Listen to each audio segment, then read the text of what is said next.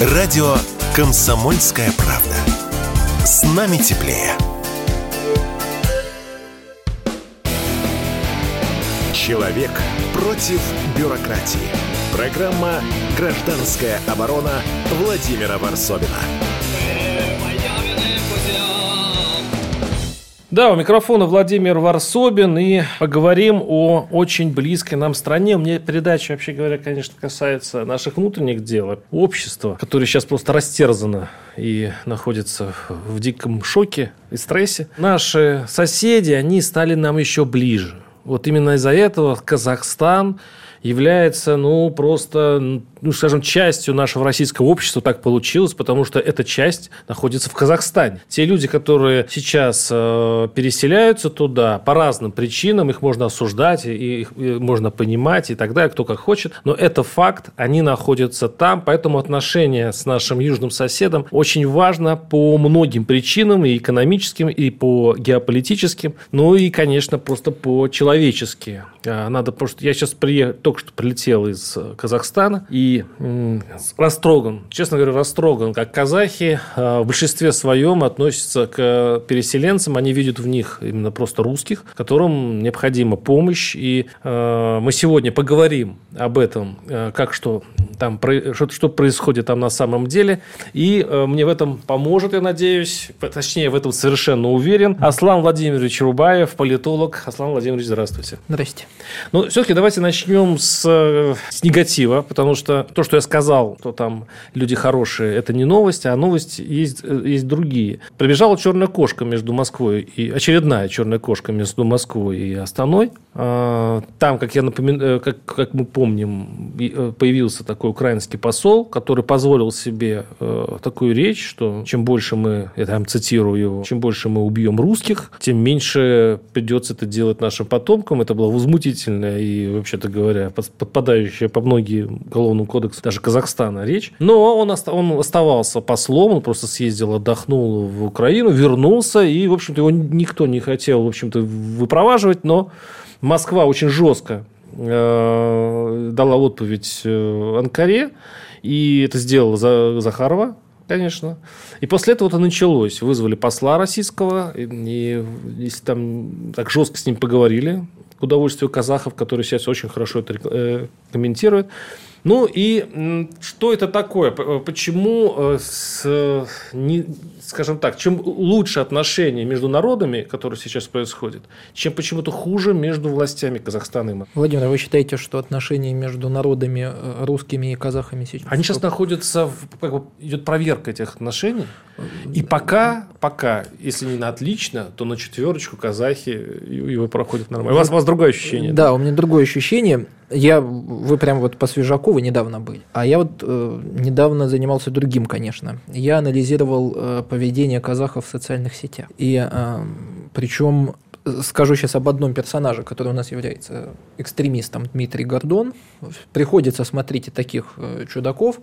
Э, открываю комментарий. Если вам скажу, ну через раз встречается мы из Казахстана, мы с вами, мы вас поддерживаем, Казахстан за вас молится и так далее и тому подобное. Э, внутри, внутри казахская повестка, она совершенно другая. Она настроена анти российский и антирусский. А вы считаете, что антироссийский это равно антирусский? И антироссийский, и антирусский. Потому ну, что антироссийский не... я имею в виду идеологически, а антирусский я имею в виду это э, тот, э, давайте скажем, казахам присущен да, достаточно. Конечно, как и всем народам. Да, но вот казахам, казахам особенно острый. И, помимо всего прочего, за 30 лет у казахов э, с помощью различных фондов э, вот этот вот этнический э, казахский национализм раскачивали американцы с помощью разных фондов. Это абсолютно, абсолютно правда, где пытались им навешать следующую лапшу на уши о том, что все их сотрудничество с Советским Союзом и с Российской империей приводило Казахстан к тому, что он в полной мере не раскрылся, не добился никакого потенциала. А так это абсолютно народ, который был способен на государство государственное строительство, на покорение космоса, на э, демократизацию по западному американскому стандарту. Они забирали их студентов э, и обучали у себя на родине, у себя, то есть в Соединенных Штатах Америки. Потом они вернули вот эту вот массу молодых, горячих, активных ребят в Казахстан. Они заняли различные должности в СМИ, в парламенте, в администрации президента. Э, это одна сторона. Естественно, они транслируют мысли ясно какие естественно, они э, не настроены доброжелательно. Подождите, подождите, а мне кажется, мы сейчас посмотрим. Смотрите, вы, я согласен с вами, и это совпадает с моими наблюдениями. Но против России, кстати, грузинская тоже тема, это не значит против русских. А вот, вот именно поэтому согласен. в Северном Казахстане вот те же самые националисты, которые, кстати говоря, ненавидят Кремль, я просто знаю одного из них, и он про него написал один большой материал, ну, просто показывает, что минирует тонкий межличностный мир, а, который еще есть, этот мир в Казахстане. Но он даже он – теперь э, проповедует у себя в Уральске, что, ребят, надо помогать русским. Их много. Оказывается, говорит, они нормальные ребята. Они кинотеатр свой отдали на ночлег а, тем, кто так и не мог найти. Да, да. И это повсеместно по всем городам. Да. Я, я к чему веду? То есть, эти самые ребята, которые против Москвы в, в конфликте с Украиной, да. но это не значит, что они избивают русских по подворотням. Правильно. Владимир, а кто туда поехал? Туда поехали русские солдаты или вот. туда поехали беглецы? Те же самые, которые несли... относятся также примерно да, к Москве. Да. Да. Ну, я, я, во-первых, я, я, я, во-первых, не считаю тех, не знаю, это не люди, давайте не будем о них. Я не считаю гражданами России, они свой выбор сделали, я надеюсь, что они не вернутся сюда никогда. Я могу от своего имени сказать, я их здесь не жду. То есть они уехали, они свой выбор сделали. В условиях, когда страна наша противостоит всему миру, западным технологиям, американцам, в условиях того, когда наши соседи, друзья, товарищи, у кого-то близкие родственники там воюют, погибают, здесь на этом фоне происходят такие события, когда беспардонно просто уезжают. Ну, как, как говорят, они испугались. Мы все испугались. Мы все боимся. А, это повод, чтобы э, раньше времени, раньше выстрела поднять руки вверх и убежать, что ли, я понять не могу. Что происходит? Вот они убежали, они сделали свой выбор. Между прочим, э, в 1941 году судили по законам военного времени. А у нас многие в Кремле проводят аналогии, что мы сейчас, в принципе, как в 1941. Так давайте поступательно будем себя вести. Если как в 1941, давайте к ним применим подобные санкции, подобные, э, подобные наказания к этим людям. Вот так, все... подождите, подождите. С Украины я еще могу как-то понять вашу логику. Казахстан а, а с Казахстаном будет то же самое рано или поздно. Это будет через год или через два года, но они раскачают национальную карту у себя на территории. А где... кто раскачает быстрее? Подождите, те люди, которые... А, возможно... Да, я понял, вы хотите сказать, те люди, которые там или мы? А, да. А вот... мы предупреждаем, что это может быть. Я вас предупреждаю, что это будет. Это будет следующий этап. Потому что, вот опять же, смотрите, а, было выделено одним из американских фондов 290 миллионов долларов на как раз-таки раскачивание вот подобных ситуаций. То есть деньги освоены. А там знаете графа, какая была выделение этих денег в 2020 году? На пропаганду на антипропаганду России, условно говоря, на противодействие российской пропаганде были выделены деньги. Деньги уже выделены, Владимир, они освоены. А значит, нам нужно просто ждать их, пока, пока эта лодка будет качаться. Сегодня мы видим, как она, она слегка покачивается. Дальше эти тенденции будут набирать оборот.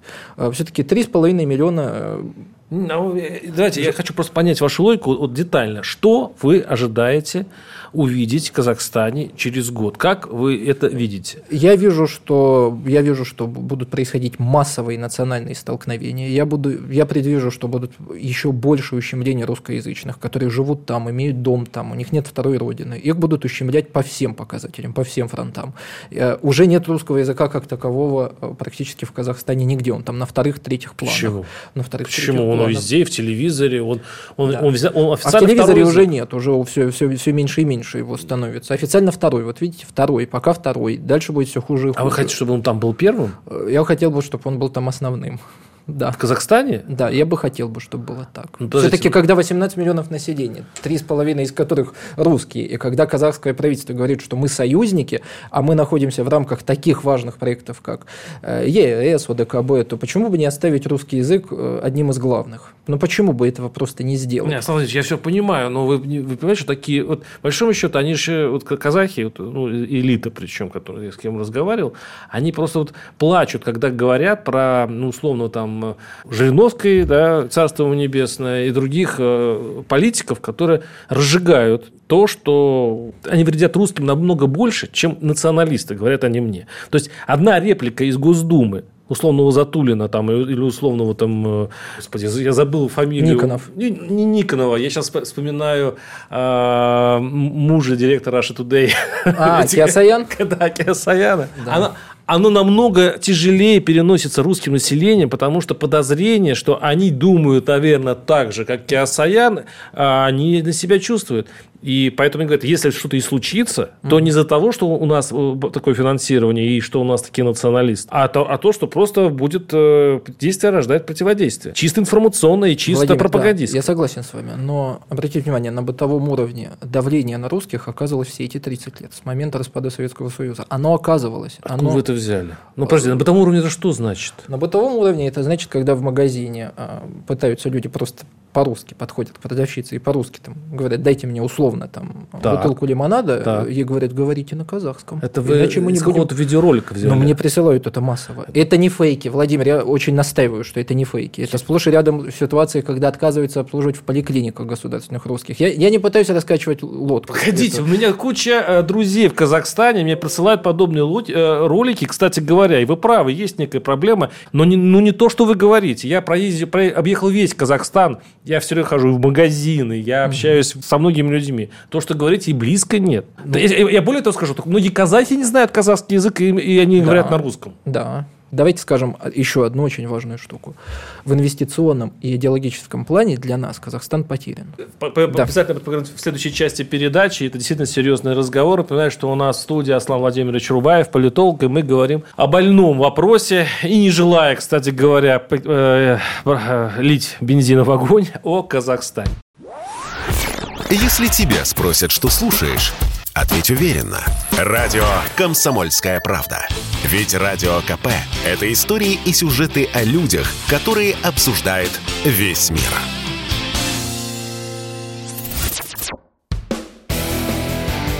Человек против бюрократии. Программа «Гражданская оборона» Владимира Варсобина. Владимир Варсобин и тема казахского, российских отношений и этого тонкого мира, который хотелось бы, конечно, сохранить. Но, как предупреждает наш гость Аслан Владимирович Рубаев, э, политолог, это не так-то уж и легко. И сейчас э, есть э, хороший повод послушать нашего э, вечного нашего ксакала, политолога Георгия Бофта. Его мнение по поводу трения между Москвой и Казахстаном такое – с одной стороны, поступок посла Украины в Казахстане возмутительный, конечно. И, насколько я знаю, несмотря на то, что его Россия потребовала выслать, он туда действительно возвращается, но вроде как казахи говорят, что он уедет не в порядке высылки, а просто в порядке ротации. Надо подождать, пока это произойдет. В то же время требование наше к Казахстану по поводу ультимативной такой выслуг посла третьей страны, оно тоже выглядит грубоватым довольно. Так себя не ведут при равноправных отношениях скажем, если бы в Америке какой-нибудь посол третьей страны что-нибудь сказал России такое же подобное, да, и мы бы потребовали от Вашингтона его выслать. Трудно ведь представить, согласитесь. Поэтому равноправные отношения подразумевают а, другие формы общения, более деликатные. Можно как-то по дипломатическим каналам, без лишней огласки, не э, делая, так сказать, представления о том, что это вот разговор какого-то э, метрополии с бывшей колонией. Э, это можно сделать конфиденциально, как-то уладить каким-то образом без скандала и публичной огласки. То, что многих в Казахстане может просто раздражать такая постановка вопроса и навредить нашим отношениям. Георгий Бофт, наш политолог, и э, Аслан Владимирович. Вот он сказал очень важную вещь на самом деле. Что Георгий Георгиевич Бофт, Георгий Георгиевич, да. Все, к, к, при всем уважении к нему, последнее время, как мне кажется, очень хитрит и ведет себя как лиса. Он пытается мало того, что сидеть на двух-трех студиях, слушать его просто противно. Так, давайте не будем, тем более заочно, да, вот э, Георгий Георгиевич не присутствует, чтобы Да даже ответить. не буду я с ним общаться, потому что то, что он транслирует, это просто враждебно для нашей страны, я считаю. И он сейчас, вот то, что было сейчас сказано, это было сказано больше, мы должны переживать за казахов больше, чем за русских. Он нам Нет, он хочет сказать, историю. что общение между да метрополией, между без... колонией, вот как-то вот так мы а он, кого, а он кого считает? Таким образом, мы вредим между, между государственным отношениям. А, а почему он не считает, что мы вредим межгосударственным отношениям, когда казахи нападают на русских, даже в поликлиниках? Почему он не считает, что мы вредим межгосударственным отношениям, когда мы ушли от э, русских букв, от э, единого русского пространства, когда Билайн казахский ушел, отключил от, от, от своей сети все первые российские каналы? Почему он не считает, что, мы,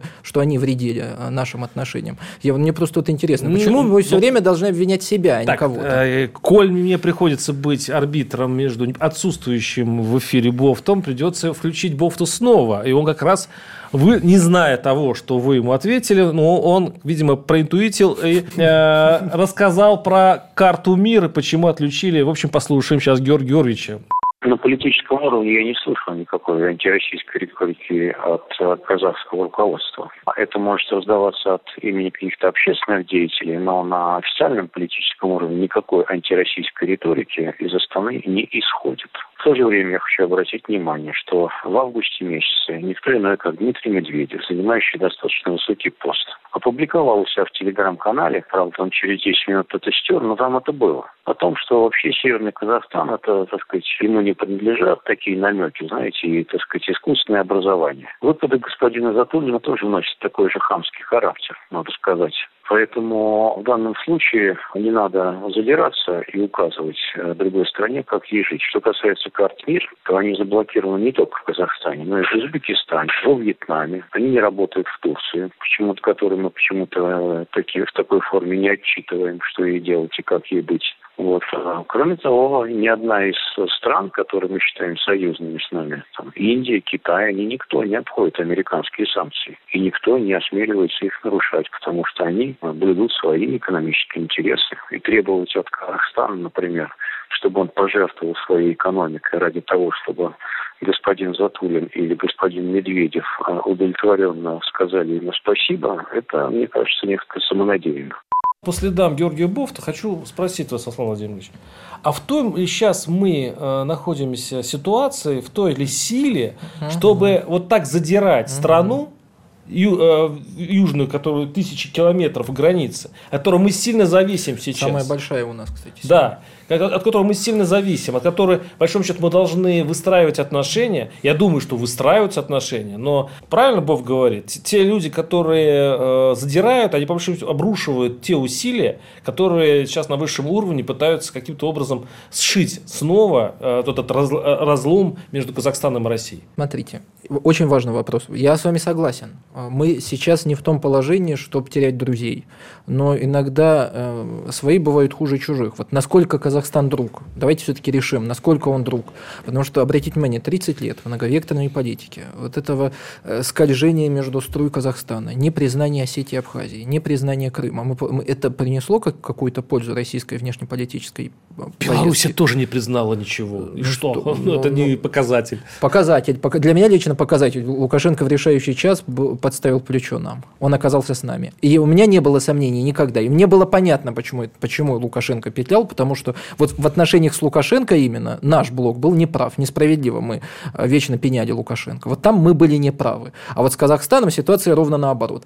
То, что делал Лукашенко, мы почему-то решали не закрывать глаза на его поведение, а на поведение Казахстана мы закрываем глаза. И господин Бофт нам предлагает сегодня э, следующее. Он говорит, что значит, виноваты во всем мы, как я понял, и значит, Казахстан спасает свою экономику, и это, в общем-то, нормально. Ну хорошо, но давайте так посмотрим. Традиционно все равно остается один из крупнейших инвесторов в их, в их экономику. Но мы в четверке там, да, крупных стран. Мы инвестируем туда. Больше всего Казахстан закупает какой-то там определенной продукции у нас. Там 1,9 миллиардов, насколько я понимаю, идет инвестиций в э, Казахстан. Вну... Вынужденные инвестиции. Туда уходит сейчас КАМАЗ. Они просто пере... делают перелокацию для да. того, чтобы спасти да. свое производство. Да. Это не прямая инвестиция Владимир, как таковая. Да, но я вам хочу сказать, что вот такого уровня прохладно-союзнические отношения, которые сейчас есть, это пока что там Такаев. Вот как только Такаева не будет, к власти прорвутся совершенно другие силы. Там близко в политическом пространстве нет пророссийски настроенных и даже проказахски настроенных полити- политических деятелей. Запущен такой механизм, Казахстан покрыт просто сетью различных фондов.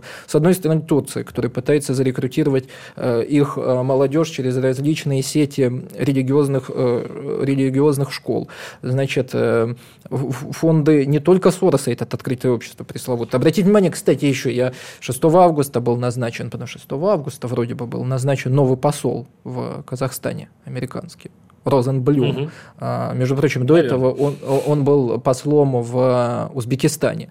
А, знаете, чем он занимался, Владимир, долгие годы? Он контролировал неправительственные организации. Он мастер по управлению неправительственными организациями, один из специалистов некой такой оранжевой революции. Он сейчас находится в Казахстане. Тоже для, для нас э, это очень важный такой маячок, чтобы мы задумались на эту тему. Слушай, а вот в, в чем тогда стратегия будет? Вы видите стратегию? А я ее не вижу, потому что господин... России вот. в, в Казахстане Казахстане. Ведь, смотрите, ну хорошо, мы сейчас оборемся вот с, из Москвы, да, мы будем кричать, они дали деньги. Вот смотрите, посол приехал, караул, там кто-то что-то сказал в подворотне, э, что-то не то. По большому счету, наши реплики ухудшают ситуацию. Не улучшают ее, а ухудшают. Это же Восток дело тонкое. Они, это очень да, важные да, да, да, слова. Да, да. Абсолютно верно. Да, они воспринимают это уже как какой-то упрек э, и так далее. Абсолютно вы правы. Но мы это говорим не им. Я это говорю в Кремль, в МИД я это говорю к нашим, к нашим баранам, э, которые не, не хотят и не видят проблему, с которой они сталкиваются. Абсолютно то же самое.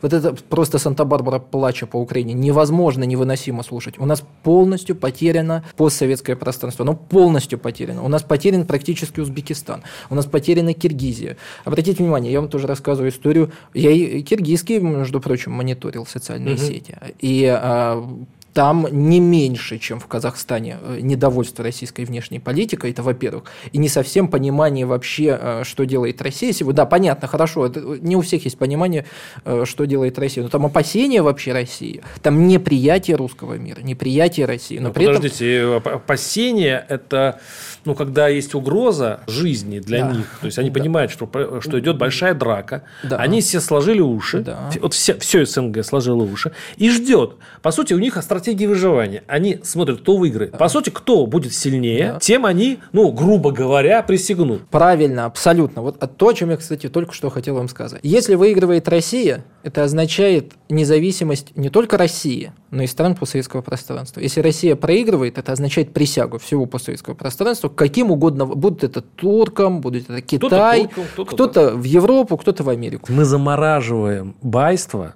мы замораживаем, уж не мне вам рассказывать, ту, все структуры, которые есть. Мы же не общаемся с оппозицией. Мы ставим все, все, все деньги, все свое влияние ставим на главное действующее лицо. У нас все СНГ покрыто, простите, тиранами, баями, и те, кто держит в кулаках все.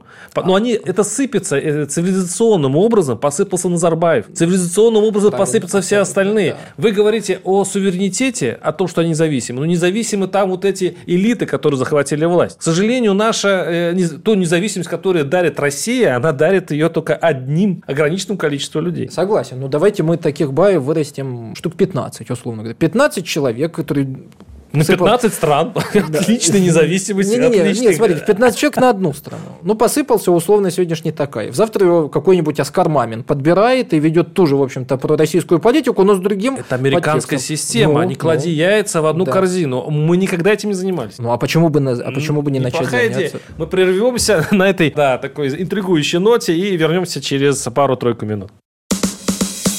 Радио «Комсомольская правда». Мы быстрее телеграм-каналов. Человек против бюрократии. Программа «Гражданская оборона» Владимира Варсовина.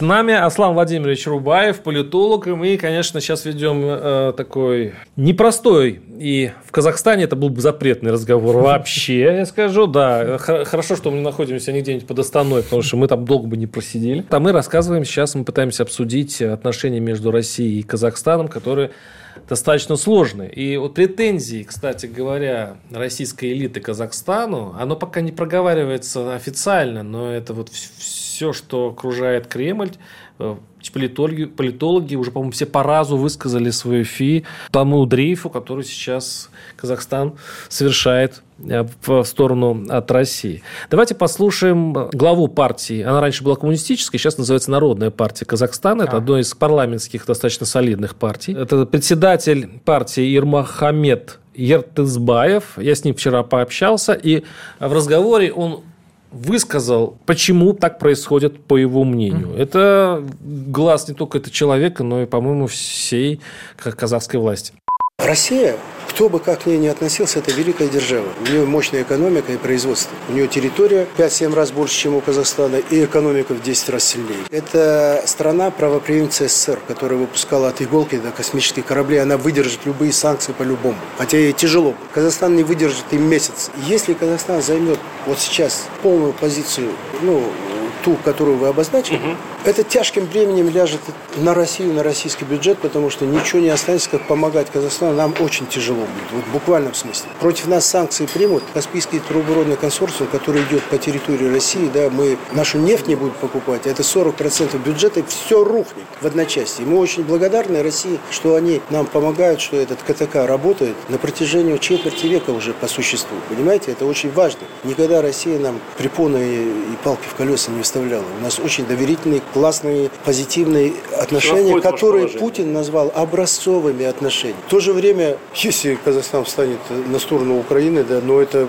будет полный кошмар, обострение отношений с великим соседом, э, с которым у нас 10 тысяч километров границы общие.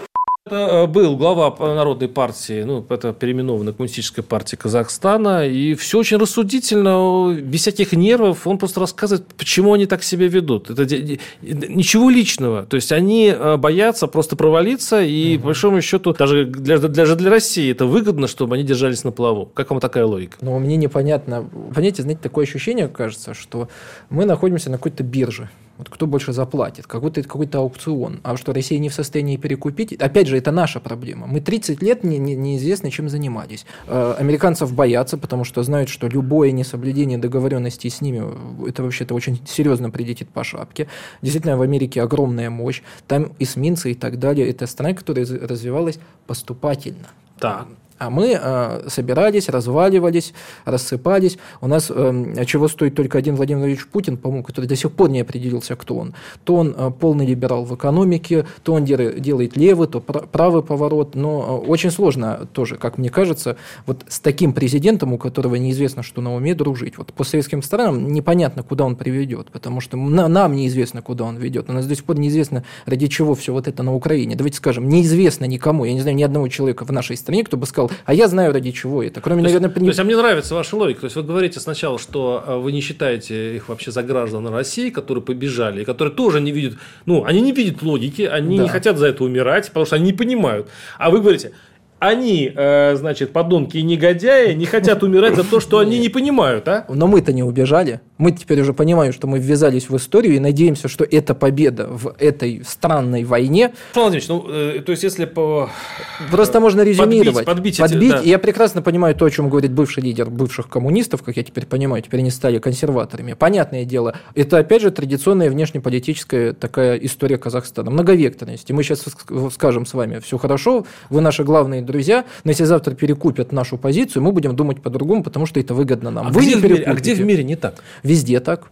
Поэтому нам нужно как-то торговаться, нам нужно быть э, более привлекательной страной. А чтобы быть более привлекательной страной, нужно все-таки сначала заняться внутренней политикой нашей страны прежде всего. Для того, внутри страны стать привлекательнее, чтобы на внешних рубежах к нам тянулись. Вот до, до тех пор, пока мы внутри нашей страны не наведем порядок, ни Казахстан, ни Киргизия не захотят быть как, э, жить как россияне. Потому что жить как россияне сегодня, э, к сожалению, это не не предел мечтаний и не, э, и не э, то, то, к чему сто, с чего стоит брать пример, к сожалению. Я думаю, что вот я сейчас, я же был не только в Казахстане, я был в Грузии.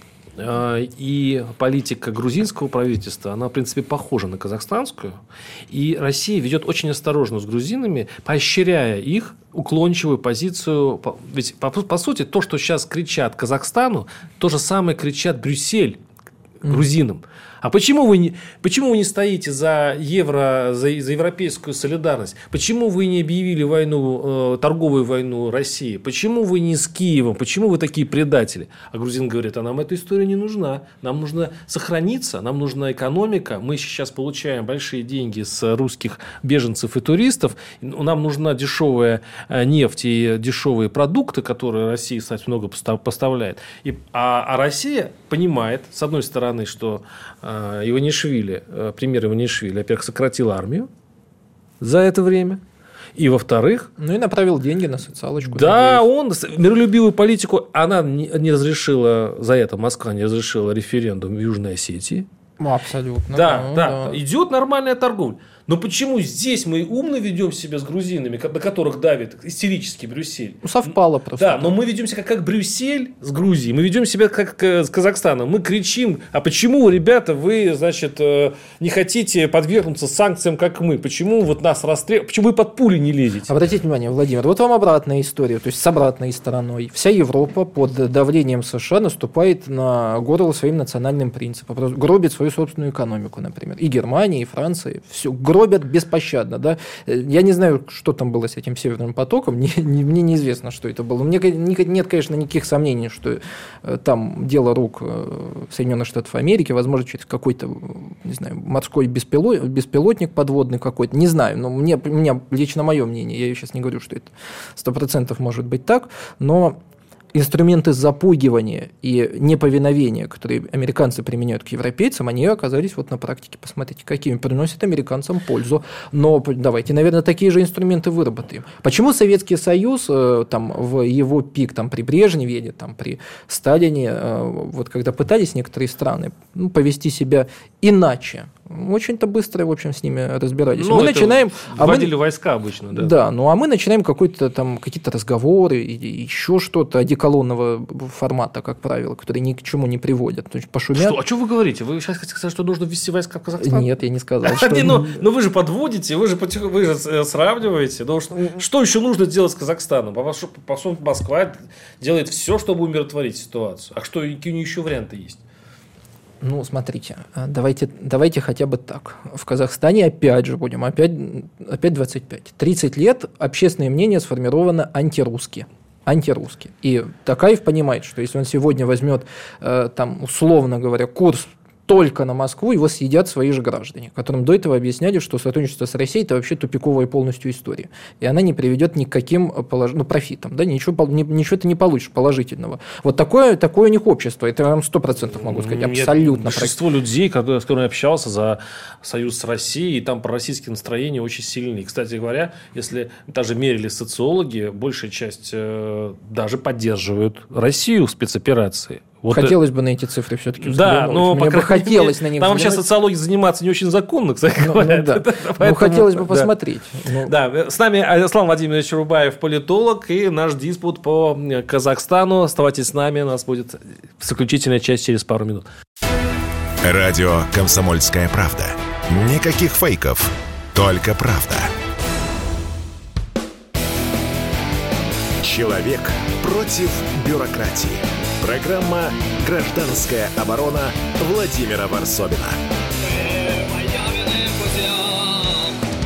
В микрофон Владимир Варсобин, с нами Аслан Владимирович Рубаев, политолог. Пытаемся все-таки сделать какой-то итог, э, сделать какой-то финал рассудительный этой нашего разговора о российско-казахстанских отношений и того исхода, который сейчас происходит в Казахстан русских беглецов от мобилизации. Но вне, э, то есть э, ломая сюжет, обычно мы э, просто начинаем делать какие-то аналитические рассуждения. Я, наоборот, подожгу немножко, немножко эфир, потому что по казахстанскому интернету расходятся вот эти ролики. Ну, давайте послушаем первый из них.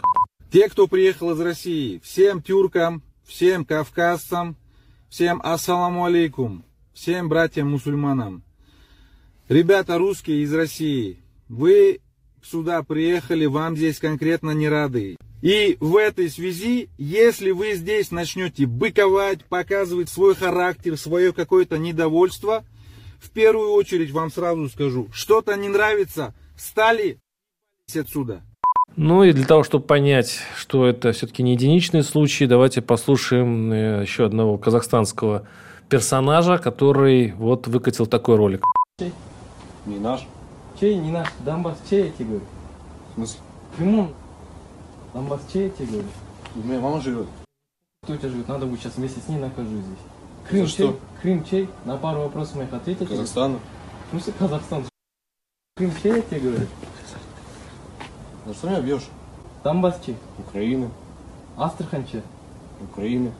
Аслан Владимирович, э, скажу сразу, что эти истории единичные, и даже это русские говорят, но такие видео появляются все чаще. Вы предполагаете, что через год все заполыхает в Казахстане. Может меньше, может больше. Да. А у меня такое впечатление, что это все в наших руках, вот прям в наших. Вот э, это вообще дело Москвы. Москва может легко поджечь Северный Казахстан. И, кстати говоря, вот именно потому, что у каждого на кухне в Казахстане стоит телевизор, который направлен на Россию. И недаром э, вчера на съезде партии Аманат, это, mm-hmm. это лидирующая партия, было сказано, то есть это было прям подчеркнуто, что вокруг Казахстана деструктивные силы пытаются спровоцировать. И, э, может быть, можно подумать, что это про Запад, но часть аналитиков говорит, что это, наверное, и про нас тоже. Вот как быть с этим вот тон, тонким миром, которое э, вот перед нами, и мы можем сделать с ним чего угодно? Сложный вопрос, Владимир. Я боюсь, что я не найду на него ответа. В том сложном мироустройстве, которое сегодня возник, очень сложно найти какой-то здравый ответ на всю эту историю. И Казахстан, я так понимаю, и сама Российская Федерация, и все страны постсоветского пространства 30 лет живут без э, определенной идеи, которая могла бы эксплуатить. Эм, мы, ну, там, все смеются над ОДКБ, э, ЕС более-менее там как-то адекватно. Армяне особенно, да. Да, которые, между прочим, сейчас запускают... Мрачно смеются, скорее да. плачут, да. Э, но они, но они запускают процедуру выхода. Ну, или торгуются тем самым. Не знаю, но тоже эта история на самом деле очень-очень беспокойная для нас. Э, нет общей скрепляющей идеи, которая скрепила бы э, там, русского, казаха, условно, и белоруса для того, чтобы они а, отбросили какие-то там национальные терки, условно говоря, и объединились вокруг чего-либо. Э, пока что мы даже не объединились вокруг ну, разных там абсолютно тем внутри, внутриполитических наших. Мы общество разрознено, и также, естественно, и постсоветское пространство разрозненно. И, наверное, как и мы внутри себя, внутри России лихорадочно ищем свое место вот в этой большой геополитике. Естественно, Казахстан ищет. Мы, в мире запущены процессы глобализации, когда очень много всего зависит от экономики, от технологий, от денег, и, и, и кто первый добежит, э, ну, того и тапки, условно mm-hmm. говоря. Мне кажется все-таки, что э, вот с, с начала специальной военной операции вот тот мир, в котором мы существовали до 24 э, февраля, он рухнул. Нам да. нужно заново искать друзей, заново искать... Наверное, да, все нужно делать по-новому. И мне кажется, что сейчас вот евразийские пространства, Китай, Турция, Иран, Россия, скорее всего, вот перенимают эстафету лидерства вот старой такой вот Европы, которая себя изжила, наверное, в плане даже смыслов она себя изжила. Вот, наверное, все переходит в Азию. Может, может быть, центры силы все-таки туда сместятся. То есть, получается, что из наших слабеющих рук тоже? В какой-то степени, может, ну, ну да, ну да. Но вот нам нужно быстро пройти вот за какой-то прям очень короткий промежуток времени пробежать, пробежать э, вот эту дистанцию. Она будет для нас очень нелегкой. Э, интересно еще происходит события в Казахстане для нас. Почему? Потому что там вдруг затеяли перестройку. Там идет демократизация. Вдруг как бы. Теперь по новой конституции президент имеет право платиться только один раз на 7 лет. Сейчас пройдут президентские выборы, а на весну следующего года будут э, затеяны парламентские выборы с новыми партиями. Это будет такое вот такая демократизация а-ля Горбачев, видимо, ну, по крайней мере, забурлит политическая жизнь. И это будет, извините, что перебил да, вас, нет, Владимир Владимирович, это будет, э, это будет окончательная потеря Казахстана. Окончательная. Потому что я думаю, что те э, головастики, те лидеры общественного мнения, которые займут парламент, займут э, средства массовой информации, возможно, новый какой-то президент, который сядет в президентское кресло, вряд ли они будут настроены так дружески, как вот сегодняшние политические деятели. Их, скорее всего, их сметут. Но с другой стороны. Объясню почему.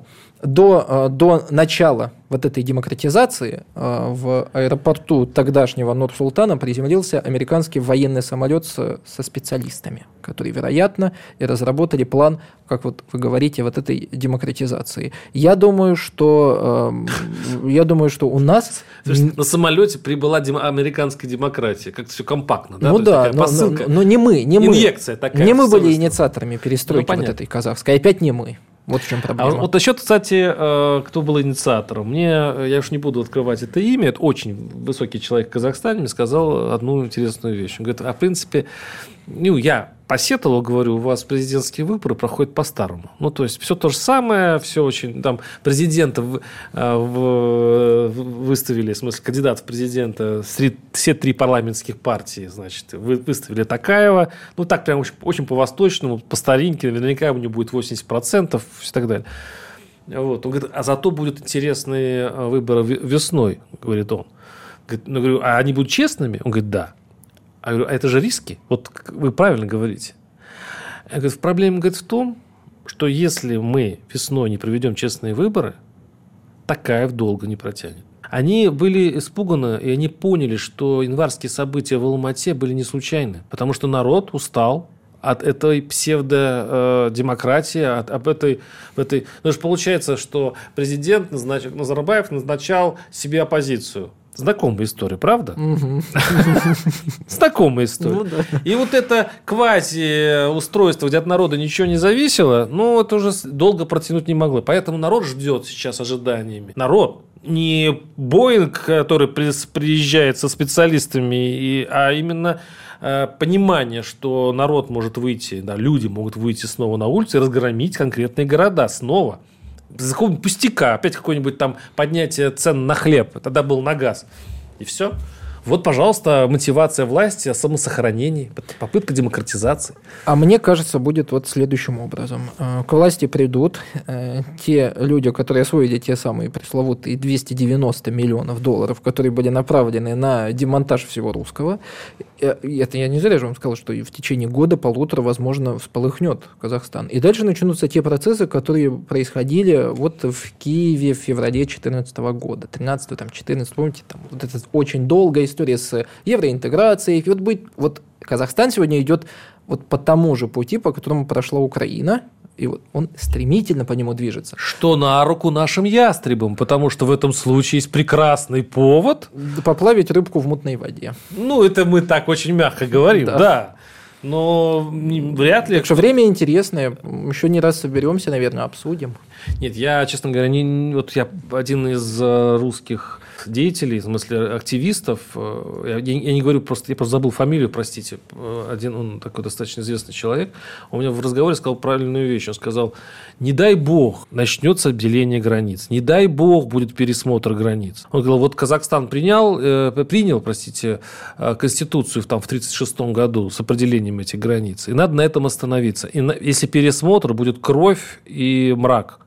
Ну, и процесс запущен. Русские, говорят, больше всего пострадают от Правильно, этого. и сейчас они страдают. Но процессы запущены. Процессы э, пересмотра границ, они запущены с 24 февраля этого года. Я думаю, они пройдут по всей территории постсоветского пространства. Обратите внимание, да ну под, под аккомпанемент ШОС забурдили киргизы. Что-то мне прямо слово «типун» хочется произнести. Ну, но я думаю, переустройство будет. Переустройство это ужасно. Это не Но мы в него попали. В этот не, подождите, все может остаться. Почему не может? Уже назад ничего не. Нет, почему нельзя запущен. остаться на, э, вот, с Украиной и все? Почему на Украине нельзя Не получится остаться. Почему? Я думаю, такой, так вот выстроена система, она не остановится сама по себе.